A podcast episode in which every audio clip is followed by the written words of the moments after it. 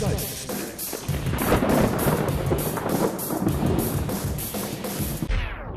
Hallo, grüß Gott, moin moin, wie auch immer und herzlich willkommen zur 33. Folge von Dübels Geistesblitz. Ich hoffe, ihr habt die Ostertage alle gut rumgekriegt und die Arbeitswoche halbwegs unbeschadet überstanden. So in etwa würde es sich wahrscheinlich anhören, wenn ich einen Bahnhofssprecher meinen Podcast sprechen lassen würde. Letzte Woche hatte ich mal nach langer Zeit wieder das Vergnügen, mit dem Zug fahren zu dürfen. Und weil ich noch etwas Zeit hatte, bis der Zug endlich kam, da habe ich mir diese Fahrplanvorlesung mal genauer angehört, beziehungsweise ich habe es versucht. Aber man versteht es nur sehr schwer. Also erstmal halt das Ganze ja wie blöde aus diesen scheppernden Flüstertüten, die da überall im Bahnhof angebracht sind. Und dann kommen diese Sprecher auch noch auf die merkwürdige Idee, man müsse die Listen der einfahrenden Züge vorsingen. Anders kann ich mir dieses Ableiern der Texte nicht deuten. Okay, der Text ist vielleicht nicht gerade prickelnd von der Thematik her, aber ist es denn vielleicht nicht möglich, das Ganze doch mit ein bisschen mehr Betonung zu verlesen? Oder wenn man es schon singen muss, dann doch bitte richtig, oder? Sehr verehrte wartende Fahrgäste, bitte ziehen Sie die Füße ein.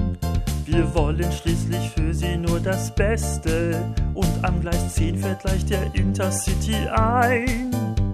Und noch etwas für die, die heute nach Köln wollen. Ich hoffe, dass Sie mir das jetzt verzeihen.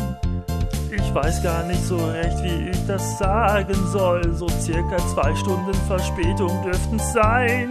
Äh, bin ich gut? Hm. Kann man so machen, muss man nicht. Nur so eine Idee. Egal.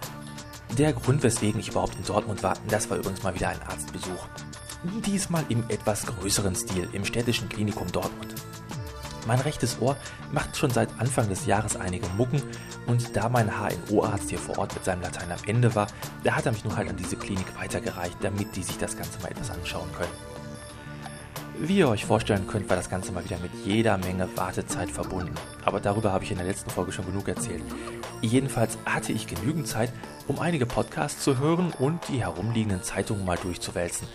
Unter anderem kam mir da mal wieder der Stern in die Hand und da habe ich einen Artikel über eine ganz besondere Krankheit entdeckt. Das Ganze schimpft sich Bore-out-Syndrom. Das hat jetzt nichts mit Bohren zu tun, sondern eher mit dem englischen Wort für langweilig. Das Burnout-Syndrom, das ist ja bestimmt bekannt. Menschen, die darunter leiden, die arbeiten und arbeiten, kriegen überhaupt kein Ende und irgendwann sind sie sowas von kaputt, dass sie halt ausgebrannt sind, eben burnt out. Bore-out ist nun also das Gegenteil davon. Das sind dann Menschen, die eigentlich gar nichts zu tun haben, aber so tun, als ob sie was tun, damit der Chef denkt, sie tun aber ganz schön was. Mal ein Beispiel. Da hat so ein Büromensch fünf Akten auf dem Tisch liegen und um die abzuarbeiten braucht er normalerweise eine Stunde.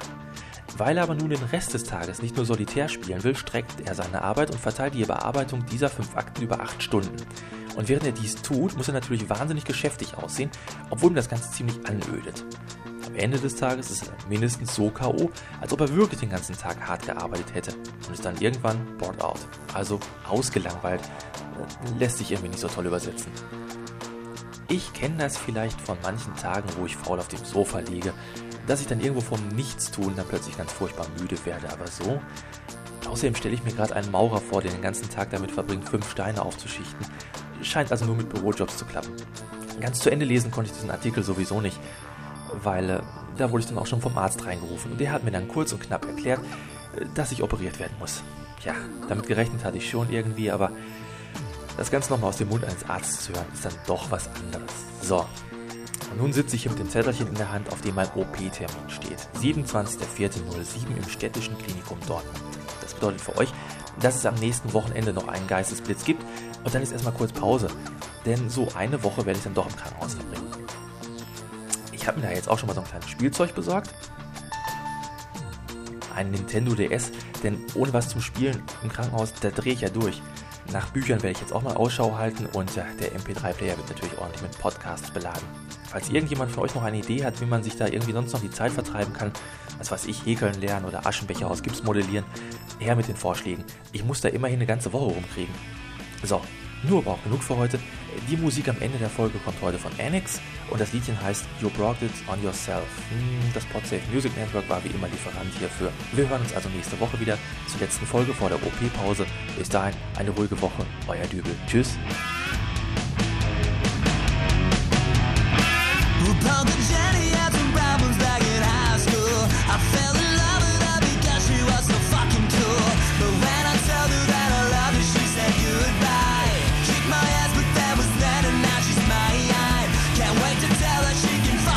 She brought it on herself.